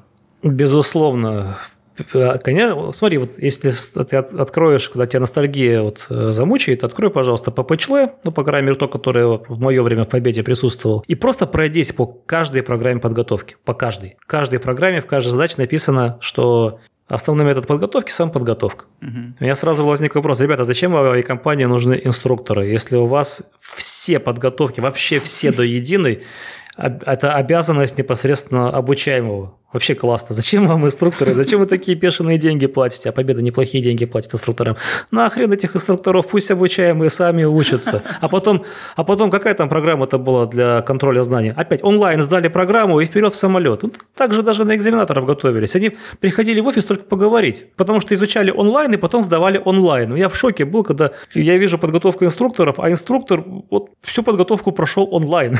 Что-то там почитал, что-то там потыкал. А я-то там зачем? Ну, пойди поговорить поговори с ним. Я шел, разговаривал. Ну, даже обычно наземная подготовка, она не просто заканчивается, она начинается с экзамена, поэтому они про какой подготовке там, ключевое слово вроде как нет речи даже. Это было шикарно. Не могу перестать смеяться. Ну вот можно, кстати, вот да, вернуться, а, когда я говорил про первоначальное переучивание мое в United, когда туда замечательная книжка была, которая позволяла нам готовиться к сессии, я сказал, что надо поговорить про рекаррент. И ежеполугодичная подготовка, которая каждые 6 месяцев, это рекаррент, она немножко другая. И мы с тобой уже на тему разговаривали, потом я знаю, что мы мыслим одинаково, и сразу хочется взять быка за рога. В российских авиакомпаниях, ну там, где я работал, в Seven Airlines в Глобусе, и то, что я знаю сейчас про победу, ну, было вполне нормальным, и это прям поддерживалось большими начальниками, когда пилот заранее знал, что его ждет и на тренировке в первый день, и на проверке во второй. У меня были диспуты с летным директором в «Глобусе», моим хорошим другом, поэтому я мог диспутировать. Но он меня э, не понимал, он считал, что надо пилотов подготовить, а самая лучшая подготовка – это когда он знает. То есть он знал заранее сценарий, когда он приходил на тренировку и контроль готовности, инструктор, проводящий подготовку к контролю, с ним пробегался по сценариям, повторял с ним уверенность знаний процедур, необходимых в этом полугодии, маневров необходимых, и потом на контроле все то же самое спрашивал уже экзаменатор так это вот было поставлено в глобусе. Ну, скорее всего, примерно так же это сейчас и в S7 работает, не знаю. Вот в Победе недавно я узнал, узнал просто, у меня крышу снесло, придумали приложуху, где ты не просто интерактивно выполняешь сценарий, но еще и дальше пройти не можешь, пока правильно не ответишь на вопрос. То есть ты не, не только знаешь, что произойдет, но и когда это произойдет. Казалось бы, ну просто лафа, просто вообще супер. Не пройти тренажер при такой информативности... Нужно постараться. Ну, ну наверное, невозможно, да, надо что-то прям ужасное сотворить, чтобы тренажер не пройти. Так вот, возникает вопрос, а хорошо ли это? Да. Но это было тоже вот э, запланировано сегодня к обсуждению, как раз к теме той самого, того самого эффекта неожиданности для пилота и развития э, готовности реагировать на такие неожиданности. И я тоже считаю, что это, точнее не тоже, я в принципе считаю, что это не очень хорошо, когда пилот знает вообще обо всем на тренажере. Он не должен знать обо всем на тренажере. В какой момент, в какой, как, какой именно отказ, там даже чуть ли не какой двигатель откажет.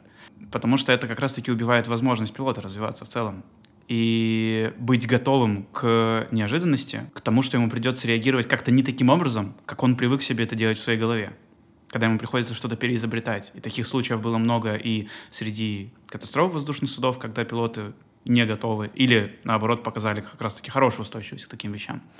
И в тренажерной подготовке это тоже, мне кажется, имеет э, ключевое значение. Подготовить пилота, реагировать нестандартно.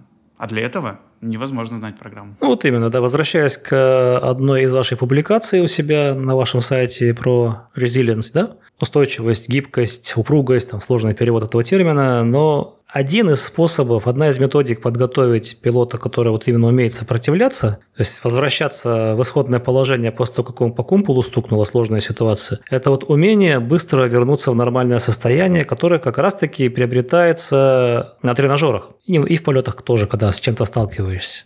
И, как ты правильно сказал, опыт чувство сюрприза, какого-то ступора, не, опыт попадания в неожиданную ситуацию, которую ты не ждал, вот он как раз-таки и помогает после тренажера. То есть, когда ты на тренажере его получил, в некоторой лайт-версии, потому что тренажер это не самолет, и тем не менее даже на тренажере можно вспотеть, как мы знаем. И надо справляться, потому что от этого зависит твоя дальнейшая судьба. И тренажер позволяет этот опыт получить. Получить какие-то навыки, а самое главное, получить представление о собственных слабых сторонах и о том, что тебе необходимо развивать. Собственно говоря, на этой идее и построена вся система EBT. То есть способ развития компетенций построен и основан на том, чтобы поставить экипаж в сложные условия, близкие к их максимуму, потому что только вот при достижении такого вот рабочего стресса начинают проявляться слабые и сильные стороны данного экипажа. И далее, когда эти стороны проявились, когда инструктор EBT это все увидел, начинается тоже очень важная фаза дебрифинг. После того, как все это закончилось, эти вот моменты обсуждаются, пилоты сами, в идеале сами доходят до того, что они сделали классно, а что можно было бы сделать лучше. Инструктор помогает наводящими вопросами. И вот тогда считается максимальный, достигается максимальный эффект от подготовки. Но для начала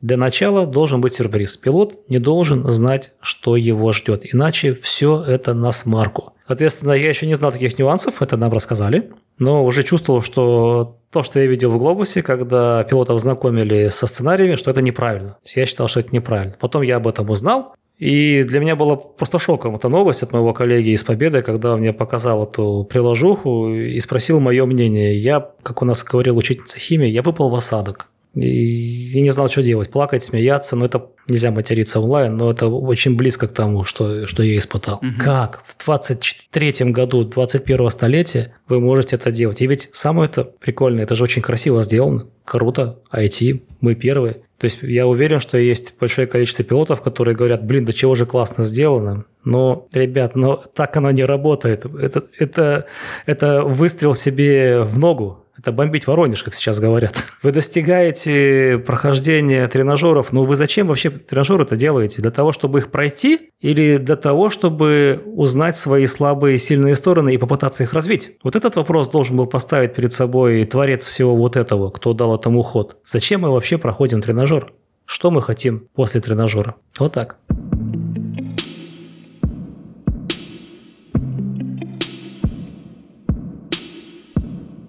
Ну, это, мне кажется, какое-то как будто бы базовое непонимание, для чего нужно развивать этот как раз-таки резилиенс. И вот вы про него уже сказали. А был ли вообще он известен раньше в авиации в Советском Союзе или уже то, что застали в авиации нулевых в ее развитии? Э, говорилось, говорилось ли уже тогда об этом? И что-нибудь делалось ли, чтобы вот сейчас мы пришли к тому пришли или нет? В Советском Союзе методика была основана на ну, если не на муштре, но на чем-то близком к этому. Считалось, вот, что есть командир, который все знает, и руководит экипажем, слово командира – закон, и и они справятся. Угу. Ну, справятся, потому что проходят проверку квалификации, получают пятерки, поэтому справятся. Методики как таковой, ну, ну не было, скажем, что там уж кривить душой. И не только, кстати, в Советском Союзе, это вообще было нормальным во всем мире, когда вот развивались индивидуалистские качества пилота, то есть его просто базовое мастерство, то есть летчик должен уметь хорошо летать, посадить самолет, слушаться командира, не перечить ему, командиры все должны быть грамотными. Ну, в идеале, конечно, да, если все командиры грамотные, то это бы все работало. Значит, тогда бы и CRM не появился, если все командиры были грамотные, потому что первые зачатки CRM родились как э, способ борьбы с авторитаризмом, потому что слишком уж много стало катастроф, когда командир творил дичь, а второй пилот не мог ничего ничего сделать. А Оба они умели пилотировать, но вот сработаться в одном экипаже не смогли. И вот первые что-то похожее похо- на, на CRM в одной компании американской появилось, это вот курсы по повышению сознательности вторых пилотов и попытки научить командиров быть не такими авторитарными. Это, конечно, далеко до CRM, но это, по крайней мере, вот был первый шаг. Потому что проблема была четко обозначена. Два пилота в кабине, и вместо того, чтобы как-то справляться, традиционная методика, традиционный отбор, традиционная селекция, традиционный подход возвышал очень сильно командира. И почему я так глубоко ушел? Потому что ты, ты заговорил про советские времена. И у нас же было то же самое, но только мир гораздо раньше остальной мир эту проблему признал, а у нас... Я в недавнем прошлом встречал очень важного человека, большого начальника, во всех смыслах большого, который показывал, вот я, вот я преподаватель CRM, командир, ну, все, вот какой командир, вот он должен он всем рулить, он должен всех вот так вот держать. Это вот то, что моему коллеге, ставшему командиру, только-только командиром напутствовал перед плаванием самостоятельным. Вот их надо прям всех, прям вот командир, это командир. Вот как-то так. Это было недавно, несколько лет назад. Обалдеть. Ну, то есть, где-то попытки какие-то принимались, но в целом, как там, мы не успели за ними. Ну, я думаю, у нас, в принципе, авторитаризм в те годы был сильно развит, потом началось без времени, без денежья, и там про CRM вообще можно было не разговаривать, потому что, ну, в 90-е годы нарушали все. Те, кто не нарушал, тот долго не задерживался. Самое простейшее было с перегрузом взлететь или приземлиться. а Там уже и погодные минимумы начинались, и зайцев за деньги возили, и т.д. и т.п. И какой там к черту серый, когда они летать не умеют, как говорил один летный директор. Вот. Так что через сложные наша страна прошла, и вот начались вроде как вот изменения, что-то прям вот начало меняться, и я по наивности думал, что вот мы сейчас работаем с моими коллегами, там что-то там трепыхаемся, учим, другие поколения придут. Ну, в принципе, в чем-то мы были правы, потому что вот наконец-то я вашу команду вижу, мне очень нравится то, что вы делаете, вы прям вот молодцы. Но параллельно с этим я вижу и то, что ребята помоложе меня, уже ставшие начальниками, ну, творят не совсем. Делают то же самое. Да-да-да, не совсем то, что я хотел бы в наших авиакомпаниях в 2024 году видеть. Такие вот приложухи, например. Так, мы еще про CRM чуть поговорим позже. Я хотел бы вернуться обратно к вопросу подготовки. И тут такой не совсем приятный, наверное, вопрос. Он мне прилетел от э, одного из наших слушателей, моего друга, он тоже коллега по цеху, и застал э, времена, когда вы занимались непосредственно первоначально, в том числе прописыванием документов для первоначальной подготовки пилотов в компании. И он попал в те жернова, когда пилотов перекидывали стажеров от инструктора к инструктору каждый полет абсолютно. 50 легов, из которых вот э, около 20 э, инструкторов, которые работают, кто в лес, кто по дрова, тебя принимают, каждый раз говорят, а что же с тобой делать? И э, нет какой-то единой, естественно, ни стандарта, ни методики и, и такого. Вот тут можно прям вот прервать насчет нет. Да. Я, смотри, я проходил это дважды, и в «Глобусе», и в «Победе». В «Победе» я знаю, о чем и пойдет речь, про победу. В «Победе» была очень большая проблема из-за закреплений не успевали. Все летело к черту, потому что то у одного что-то заболело, то план не состыковался. И когда пришел новый летный директор, я- а эта проблема мною была среди прочих озвучена, у меня была такая задача поставлена гендиректором озвучить все проблемы. Ну вот я ему на презентации и выделил. И как у нас это вводится, решили проблему одним махом. Всех раскрепить. Это совсем не то, что я пред- пред- предлагал. К этому моменту уже был подготовлен документ, который назывался «Методика работы инструктор». Методика летной подготовки в авиакомпании «Победа». И среди прочих там была расписана программа рейсовой тренировки. 10 задач, что на каждой задаче необходимо покрыть, какие способы покрытия есть, рекомендации инструкторов, вплоть до того, цитаты из документов и где почитать. И что инструктор в конце этой задачи должен увидеть, и специальный прогресс-бланк, бланк прогресса, где по элементам этих задач инструктор выставлял по каждому полету оценку по прогрессу. Поэтому говорить о том, что этого не было, нет, это нельзя, потому что это было.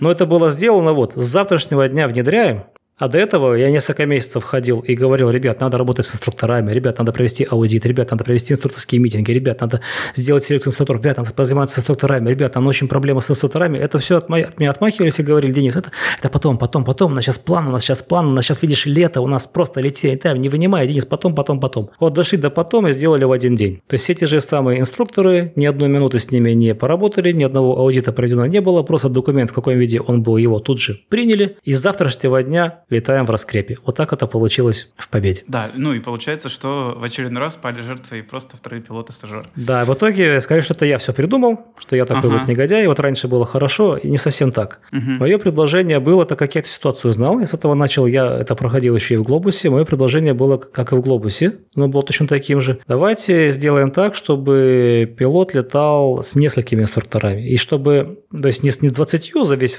всю программу ввода, а так, чтобы он летал с несколькими инструкторами, то есть их число было ограничено, и так, чтобы по возможности, если инструктор новый, то хотя бы пару-тройку рейсов в начале он с ним слетал. То есть не то, чтобы вот в начале программы каждый день новый инструктор, потому что очень важно именно в начале программы, когда тебя вводит один человек. Дальше это уже не так важно, но вот самое-самое первое очень важно. И, в принципе, опять же, у меня есть опыт это настройки программы для Глобуса, у нас там специальная прога была. И, кстати говоря, параллельно с этим я пытался не то, что пытался, это был серьезный проект, я его защитил у, у Калмыкова, я его убедил, что нам необходимо приобрести программу, которая бы позволяла нас контролировать обучение, настраивать обучение, планировать обучение. И мы рассматривали разные предложения. Я сам в этом участвовал. Больше всего понравилась программа Mint, которая используется в Emirates. Мы начали работать по этой теме, а потом я внезапно узнал от летного, нового летного директора, что все, программа cancel.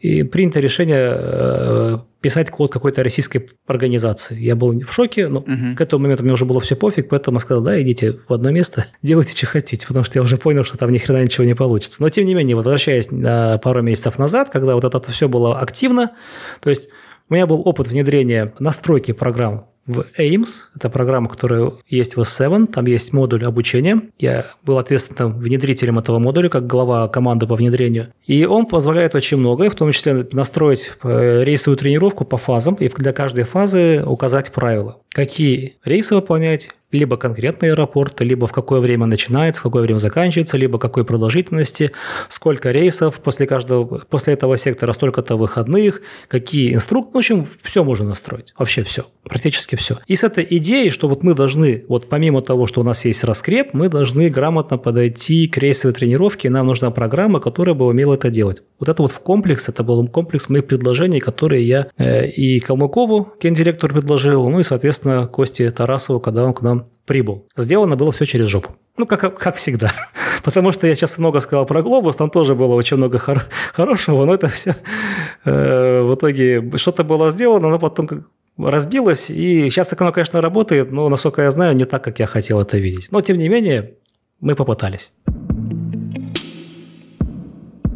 Хорошо. Попытаемся теперь перенести это в позитивное русло. Как быть стажеру в таком случае? Как ему э, противостоять? Не то, что даже противостоять, как ему пытаться быть в контуре, когда э, вот так себя идет подготовка? Вот я, когда эту проблему побеждал в глобусе, я пришел только к одной мысли. То есть я знал, что инстру- инструкторов нам не дадут победить. То есть там были те же самые проблемы, что и в победе, в стандартизации. Поэтому этот документ, методика, он должен быть выдан обучаемому перед началом рейса тренировки. И я лично проверял, чтобы они у них были. И поначалу, когда я видел, что его нет, я ходил по эскадрильям, тогда еще были эскадрильи, и ругался, за что меня еще сильнее ненавидели командиры эскадрилей. Но, те- но мне очень сильно хотелось помочь ребятам, поэтому я и брал это на себя. Ну, а дальше все зависело от обучаемого. Либо он прочитает, либо нет. Находились те, кто читал, находились те, кто не читал. В итоге я был виноват. Но, тем не менее, э, как-то это заработало. И когда сталкивались прям вот хорошие инструктора, которым было не все равно, и хорошие ребята, которым было интересно, офигенный был эффект. На выхлопе было просто здорово. Ты летишь с ней, делаешь прогресс-чек где-нибудь там ближе к концу, про- ну, как экзаменатор, например. Берешь журнал водовстрой, все понятно. Прям вот смотришь, как он эти задачи выполнял, как росло у него мастерство, какие задачи уже закрыты, и по каждому рейсу короткие комментарии. И у тебя картина ясна, что из себя этот парнишка представляет. Ты с ним летишь, и ты знаешь, что ждать. Более того, там на каждый рейс, после каждого рейса домашнее задание. Естественно, ты начинаешь следующий рейс с проверки домашнего задания. Ну, работало неплохо, Мгм. скажем так. Под конец прям очень хорошо. Когда это все наконец-таки наладилось, к 2017 году, на мой взгляд, эффект был уже очень неплохой. Мгм, мгм.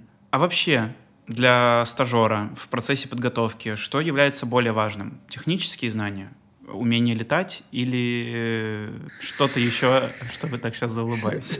Нет, э, это очень, это очень классный вопрос. Э, в свое время у меня родилась книга, называется «Сферический пилот», где я открыл EBT, еще не зная его существования. Ну, как бы что-то слышал, но не знал, что это такое. И у меня был несколько диспутов было с экзаменаторами, чуть постарше меня, но все еще не старыми. И я отстаивал позицию, что пилот должен одинаково хорошо быть подготовлен технически и не технически тоже. Тогда это так называлось но текст. А он говорил, что все-таки, ну, я считаю, что вот если мы выбираем из главного, пилот все-таки должен уметь пилотировать, он должен уметь посадить. Я говорю, я считаю, он должен уметь посадить, но при этом он должен летать по SOP. То есть, надо как бы свелось посадить и по SOP, к этим вот к двум компетенциям. И на фоне этих вот разговоров, особенно катализатором стало письмо от, от коллеги, от одного из пилотов другой авиакомпании. Он мне это письмо написал, и я вот пошел по этому тексту. И, или это вперед забегая, про EBT стало. Ну, в общем, короче, у меня появилась книга «Сферический пилот», где я свои идеи изложил и постарался аргументировать, там, привел пример э, изменения подготовки в Airbus, они как раз начали на 350 переучивать, где первые часы на тренажере посвящали исключительно пилотированию, потому что это было, считалось проблемой. Далее вот по взаимодействию, по компетенциям, там у них это все, тогда я еще не понимал слово компетенции, когда книжку писал. Но в итоге я постарался обосновать свое мнение, что оба этих качества важны, почему пилот должен быть сферическим человеческим, без каких-то там острых углов, что он все должен уметь. Да вот такие вот высокие требования. И именно такие высокие требования сейчас предъявляет отрасль. Пилот должен уметь, есть 8-9 компетенций, в зависимости от того, что захочет авиакомпания, и они все одинаково важны, потому что по любой из них ты можешь не пройти дальше. Раньше было как? Я тебе расскажу предысторию. Изначально проверялась только квалификация пилота. Эти вот те самые взлет с отказавшим двигателем, уход на второй круг с отказавшим двигателем, посадка с отказавшим двигателем, посадка с боковым ветром, какие-то там действия в нестандартных ситуациях. Все, ты молодец, иди, иди гуляй. Если ты все это продемонстрировал. И то же самое для твоего коллеги по кабине, вы поменялись ролями. Иногда даже просили, пожалуйста, вот он будет косячить, ты не вмешивайся, потому что я хочу посмотреть, как он это будет делать. Иногда говорили другое, тем вверх хотели посмотреть. Ну, неважно. Главное, что вот была квалификация, был, был список элементов, которые необходимо было продемонстрировать на каком-то уровне соответствия. Каких-то комплексных задач э, эти требования, эти проверки не, не ставили. Потом когда появился CRM, придумали проверку CRM или Notex, проверку Notex. И она как бы проводилась параллельно с этим, но была проблема, что она не всегда влияла на результат. То есть можно было получить, тоже оценилось по двубальной, кстати говоря, шкале, это Notex, что тоже удивительно. Можно было получить не очень хорошую оценку, но ты продолжал летать, потому что пилотирование у тебя было нормальным. И это прям вот то, что я очень часто наблюдал в своей прошлой жизни, будучи экзаменатором. Это было вполне нормально, когда пилот пропускался, когда его коммуникация была, ну, не то чтобы очень, когда его лидерство было не очень хорошим, workload management, ну, он же как-то всел, как-то взлетел, ну, вроде как криво-косо, но стабилизированный заход обеспечил, даже на второй круг ушел. Ну, как бы причин его отстранять не было. Ну, ты поговоришь с ним, ну, там, ну, там, Иван Иванович, ну, и сопи надо знать, да, вот тут здесь сделал не так, здесь чужую зону ответственности влез, здесь то все. Ну, давай так, чтобы в следующий раз ты Хорошо, хорошо, конечно же. Ну и сам понимаешь, как оно дальше шло. И вот так продолжалось годами. Потом сказали, нет, ребят, это не работает. Теперь у нас будет 9 компетенций, и все один, они одинаково важны. Возвращаясь к твоему вопросу. Я считаю, что на выхлопе пилот должен продемонстрировать умение пилотировать самолет в отведенных ему рамках, умение коммуницировать, умение готовиться к полету на уровне командира, потому что в данном случае это абсолютно одинаковые требования по подготовке к полету, умение, естественно, вести радиообмен, умение, естественно, вопросы командиру задавать, если командир тупит, помогать ему, и только тогда он имеет право летать. Как это было на практике? На практике было по-другому. На практике, э, когда мы вводили выпускников, ну, было понимание, что мы не самые лучшие инструкторы, подготовка у нас, может быть, еще желает когда-нибудь улучшиться, скажем так. Поэтому были такие вот неофициальные критерии, что вот, ну, долетел он до торца, стрелки выдержал, ну, а дальше как-то вместе посадили, все, может летать. Главное, чтобы Супи показал, что он, ну, как-то плюс-минус знает, коллауты знает, радиообмен ведет. То есть, такие, такие вот были требования. Ну, неофициальные, подчеркну, потому что официальные были гораздо жесткие, чем я сказал в начале. Ну, эти вот требования по ПЧЛ, по выдерживанию курса, по выдерживанию высоты и так далее. Uh-huh, uh-huh. По факту вот такая вот была негласная ситуация. Это для выпускника, естественно.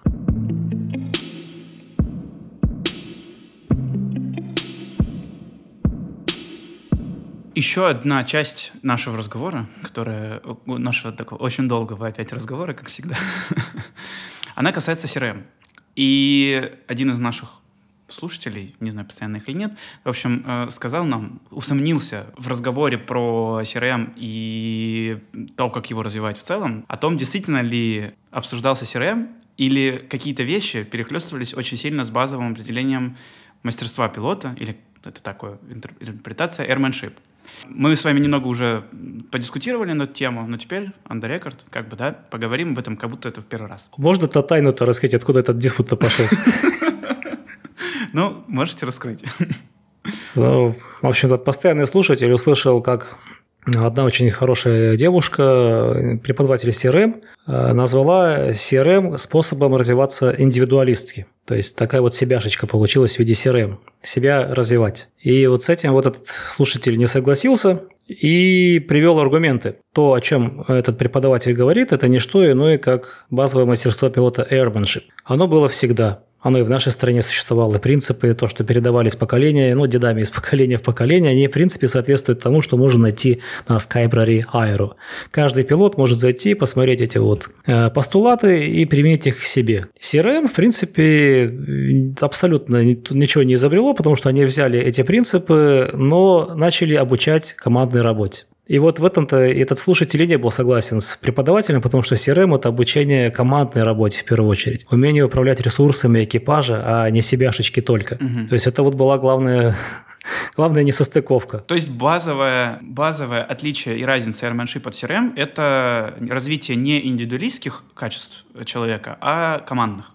Это даже базовая разница в определении. CRM, если читать учеб... не учебник, а то, что написали создатели CRM в своей книге, это методики обучения командной работе. Угу. То есть CRM, и как они это видели, это то, как мы учим пилотов уметь работать вместе. Соответственно, то, что они должны развивать свои индивидуальные навыки, описанные как и airmanship, это никогда не, не подвергалось сомнению.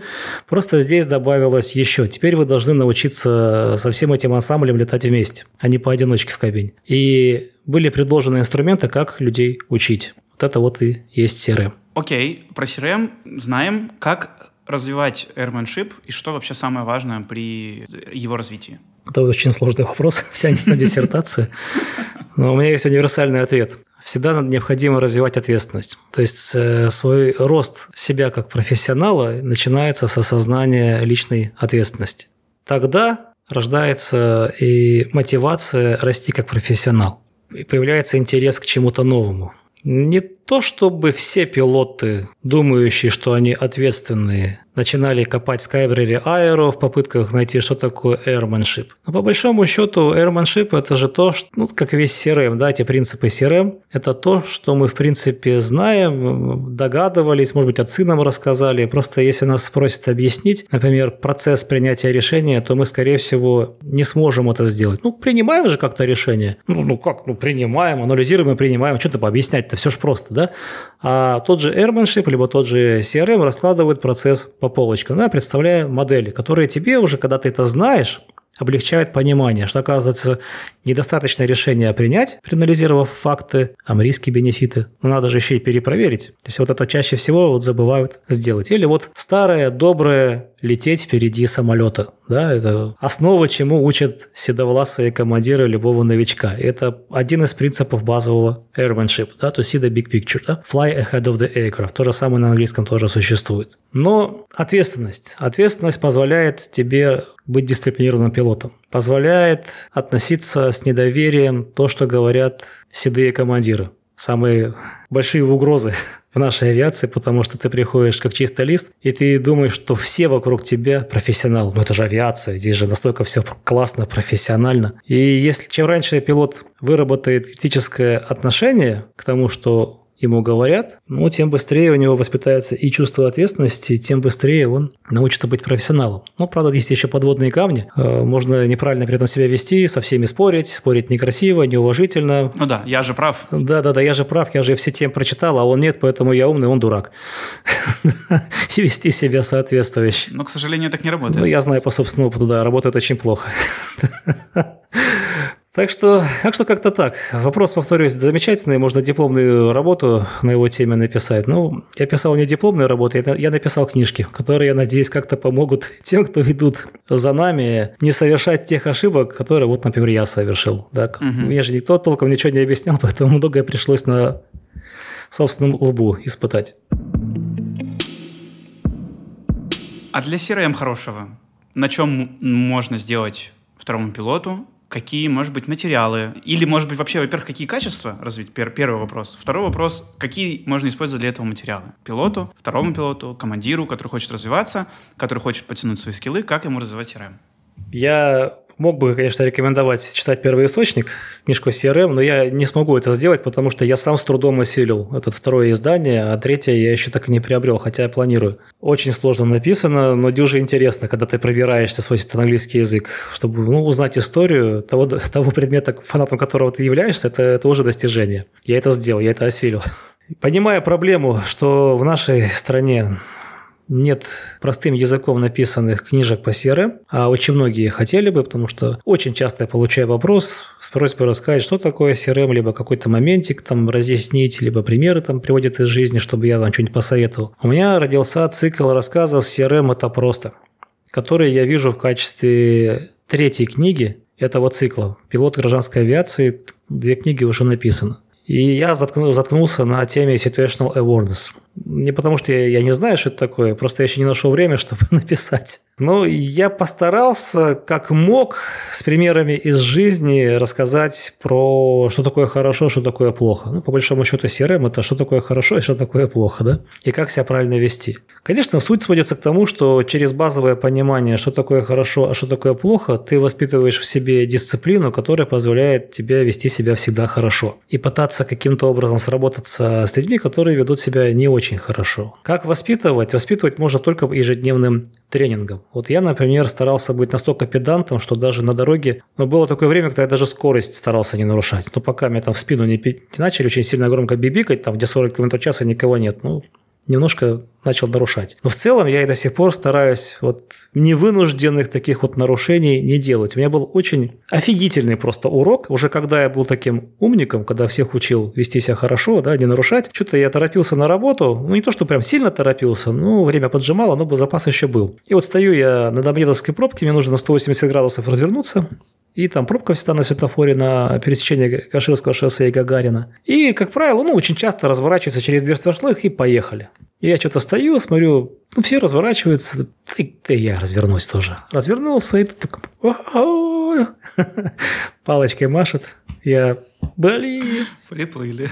приплыли, но заплатил штраф за пересечение двух сплошных. Слава богу, это не с выездом на встречку, а разворот. Это не, не лишение было прав, а просто штраф. Я потерял 15 минут на этом. И не помню, полторы тысячи рублей, что ли. Ну, не помню, сколько точно. Ну, то есть, я для себя сделал просто офигительный вывод. Зачем я это сделал? Я, в принципе, был нормальный. Ну, ну, ну, постоял бы я две минуты в пробке. Вообще ничего бы не изменилось. Зачем я это сделал? С тех пор я ни разу этого не делал. Вообще ни разу. То есть, вот если есть возможность не нарушать, вот такие вот ду- дурацкие вот такие вот, вот места, я не нарушаю. И вот это вот понимание у меня родилось как раз-таки, когда я заинтересовался CRM и уже начал писать первые методички и по ушам пилотам ездить. То есть у меня это понимание родилось, и я стал пытаться педантичность эту вот применять и в жизни. Ну, естественно, и в полетах. Иногда, может быть, даже я был слишком педантичным. Ну, хотя тут тоже, а что такое слишком быть педантичным? Ну, по крайней мере, я старался, честно признать. Сейчас я немножко уровень педантизма свой сбавил, но это не значит, что я стал раздолбаем. Вот, ну, как-то вот так вот. Я думаю, что каждый пилот ну, может как-то вот применять, пытаясь Начиная даже в с CRM, да, начиная с быта. То есть, например, чисто с супругой, да, ну, бывает, мы скопившуюся энергию на ком-то выплескиваем. Ладно, если это позитивная энергия, но бывает, что и негативная тоже. И вот тут можно сделать себе щелчок. А зачем я сейчас наорал на свою супругу? -то? Точнее, нет, собираюсь наорать. Она-то здесь при чем? Ну, немножко накосячила. Ну, с кем не бывает. Ну, все люди совершают ошибки. Че на нее ругаться? Вот, например, вот буквально вчера происшествие, да, Ольга возвращалась, супруга моя, из Москвы, а машину она оставила, как потом выяснилось, в неположенном месте на вокзале, и ее эвакуировали. Она прям в слезах, все там, на нервах мне пишет. И, конечно, ну, я мог бы ее наругать, типа, куда ты смотрела, э, негодяйка такая. Нет, я говорю, да ладно, забей. То есть Я по- поискал в ин- в интернете телефоны, поискал в интернете, что вообще делать в этих случаях, там прислал ей информацию, денег ей там перевел, чтобы на все хватило. Ну, а можно было, да, наругать ее. В итоге 6110 рублей у нас это все обошлось. Ну, я ей слова плохого не сказал. Ну, с кем не бывает, я точно так же могу быть накосячить. Это тоже, кстати, вот последствия вот этого вот проникновения CRM. И вот в этом плане в американской культуре есть потрясающая фраза «shit happens», которая оправдывает большинство ошибок человека, который создан для того, чтобы их совершать. Да-да-да, то есть, ну, как- как-то вот так. Отвечая на этот вопрос, чтобы резюмировать, хочешь научиться CRM, не жди, когда тебя научат на курсах. Даже в этой книжке написано, что качество курсов очень сильно разнится от авиакомпании к авиакомпании, и сама методика их проведения в классе под вопросом, ее эффективность потому что очень подвержена тому, как проводят и кто проводит. Собственно говоря, там уже во втором издании была высказана идея, что было бы неплохо это все сделать в виде лофтов и так далее, потому что на тренажере привитие CRM-скиллов показало большую эффективность, ну, когда говорили про лофты. И BT, в общем-то, продвигает эту идею дальше, потому что теперь основное обучение CRM, помимо классов, это тренажер. Основа этому, как мы уже сказали, сюрприз. Последний вопрос. Он прилетел от э, слушателей наших тоже. Как противостоять авторитарному инструктору, когда ты молодой пилот-стажер? Или просто второй пилот, у которого не очень много опыта? Ой, знаешь, у меня была гораздо сложнее ситуация, чем просто авторитарный инструктор. Мой инструктор на Ту-154 был совсем не авторитарным. Я его знаю с момента рождения, потому что это мой отец. Так получилось, что в авиакомпании себе ветеранс э, других инструкторов не было, планировался другой, но внезапно свалил в Росавиацию местную работать. И поэтому назначили меня на ввод в строй к отцу, а его, а его сделали инструктором, кстати говоря. И знаешь, я очень люблю своего отца, я очень его уважаю, он э, пример мне на, на всю жизнь всегда выступал примером. Я считаю, что это человек, у которого CRM врожденный, я видел его в работе, еще когда мне 10 лет было. Но вот мне было очень непросто. Я вел себя плохо. То есть там плохим был не инструктор, плохим был я. Ведь я понимал, что это плохо, потому что отец, потому что ну, я перфекционист, перфекционизм он страдал всю жизнь, а тогда я еще и молодой был. И вот я, что-то у меня не получается, отец говорит, что у меня не получается, я слишком персонально и близко к это воспринимал, как-то вот обижался. Вот я вот сто процентов уверен, будь на его месте любой другой человек, пусть даже авторитарный инструктор, мне было бы проще, потому что так бы я себя не вел. Так непрофессионально я бы себя не вел. Поэтому вот так вот. Вот это вот мой вот личный опыт, что я после этого вынес. Да, спасибо, ну, может быть, гены сыграли хорошо, у меня стало довольно-таки быстро неплохо получаться, ну, по крайней мере, по пилотированию. Со связью были проблемы еще и потом. Вот, и это сэкономило нервов моему отцу. Ну, потом он начал летать с командирами уже другими, и я так себя не вел с ними. То есть они же не были моими близкими родственниками, и с ними я вел себя, с ними вел я себя гораздо более уважительно. Что касается авторитарных инструкторов, тут проблема, знаешь, в чем? Я не то чтобы имел большой опыт как молодой второй пилот, потому что вот на Ту-154 я велся вот таким вот образом. Дальше нас было всего двое вторых и двое командиров, и у нас так все семейно получалось. У нас были такие монстры-командиры, с ним было так классно летать, они совсем бы не были авторитарными. Ну, мне просто очень повезло в себе в трансе. Я у них много чему научился. Далее я перешел в авиакомпанию «Сибирь», тоже достаточно молодой, но уже, уже что-то умел. То есть учить мне летать не требовалось. Там командиры были разные, меня поставили к самому язвительному, но я не могу назвать его авторитарным. Просто у него манера обучения была прикольная, через юмор. Ну, по крайней мере, он считал, что это юмор. Я ему очень сильно благодарен mm-hmm. на самом деле. Но я немножко был, не был готов к тому, что надо мной постоянно язвят, но я очень сильно старался. Я очень сильно старался, и во многом, опять же, мой максимализм это из-за этого командира, потому что я ему хотел всегда доказать, что я тоже молодец. Потому что он на самом деле очень классно работал, очень классно летал. А когда я попал на, на Боинг, как-то у меня так очень хорошо прошло переучивание, что я закончил его очень неплохо, несмотря на проблемы. Ну, командир ему было сложновато, 52 года с его английским. Но мы справились. В команде мы сработали, справились. Он он не был авторитарным, не то чтобы прям сильно пыли. Он скорее был похож на деда такого, как у меня в книжке описан. Такой батя-командир, который не замечает робкие огуканья второго пилота. Но тем не менее мы с ним справились. Я тогда уже языкастом был. Угу. Как бы ничего не оставалось делать, кроме как меня слушаться, потому что я действительно неплохо понимал, что говорит инструктор, что написано в книжках, мы каждый день готовились. Поэтому с настоящим авторитаризмом я уже познакомился только когда стал профессиональным пилотом на Боинге. И, в принципе, я изначально был один из самых опытных, потому что опытных-то там толком-то и не было. Мы были первые, кто переучился. То есть на меня было где залезешь, там и съедешь. Может быть, я не совсем правильно себя вел с авторитарными, но я ставил себя примерно на один с ними уровень, потому что по опыту я был такой же, как они. Вот. Да, где-то мне это не нравилось, где-то это приводило к конфликтам, кто-то жаловался на меня, кто-то не жаловался, кто-то наоборот говорил, что спасибо, что с Денисом меня поставили, Денис меня чему-то научил.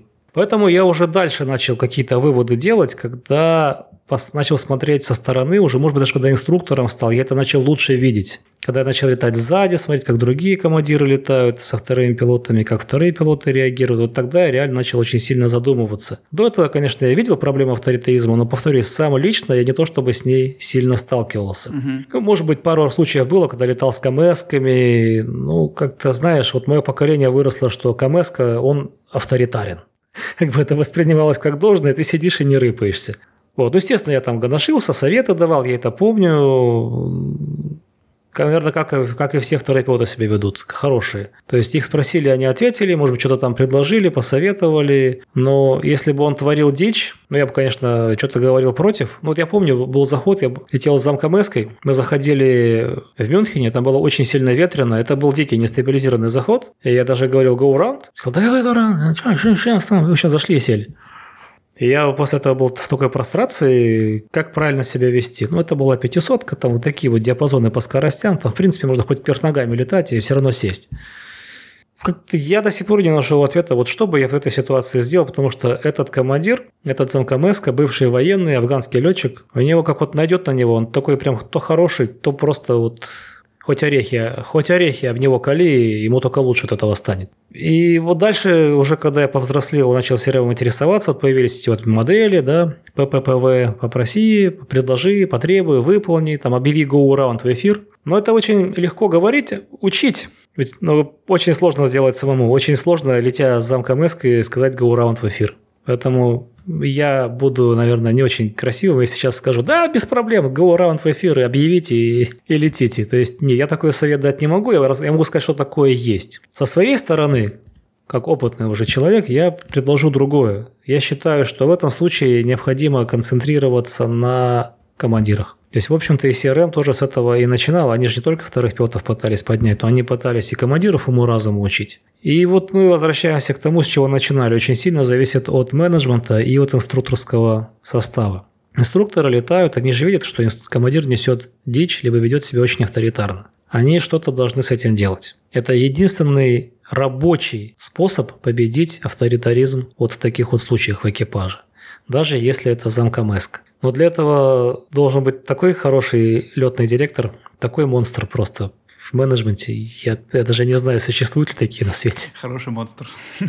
Так я говорю, CRM должен быть с зубами. То есть нельзя приготовить яичницу, не разбив яиц. Да, к сожалению, даже из устоявшегося коллектива придется с почестями отправить некоторых людей для того, чтобы коллектив оздоровился. Но для этого необходимо принять непростое, непопулярное решение, и оно исключительно зависит от того, кто возглавляет этот коллектив. Второй пилот, нельзя с него требовать обеспечения CRM экипажа. Вот эта вот книжка «Второй пилот», э, командир-инструктор, глава «Второй пилот», изначально это была статья, которая называлась полностью «Второй пилот-оплот CRM в экипаже».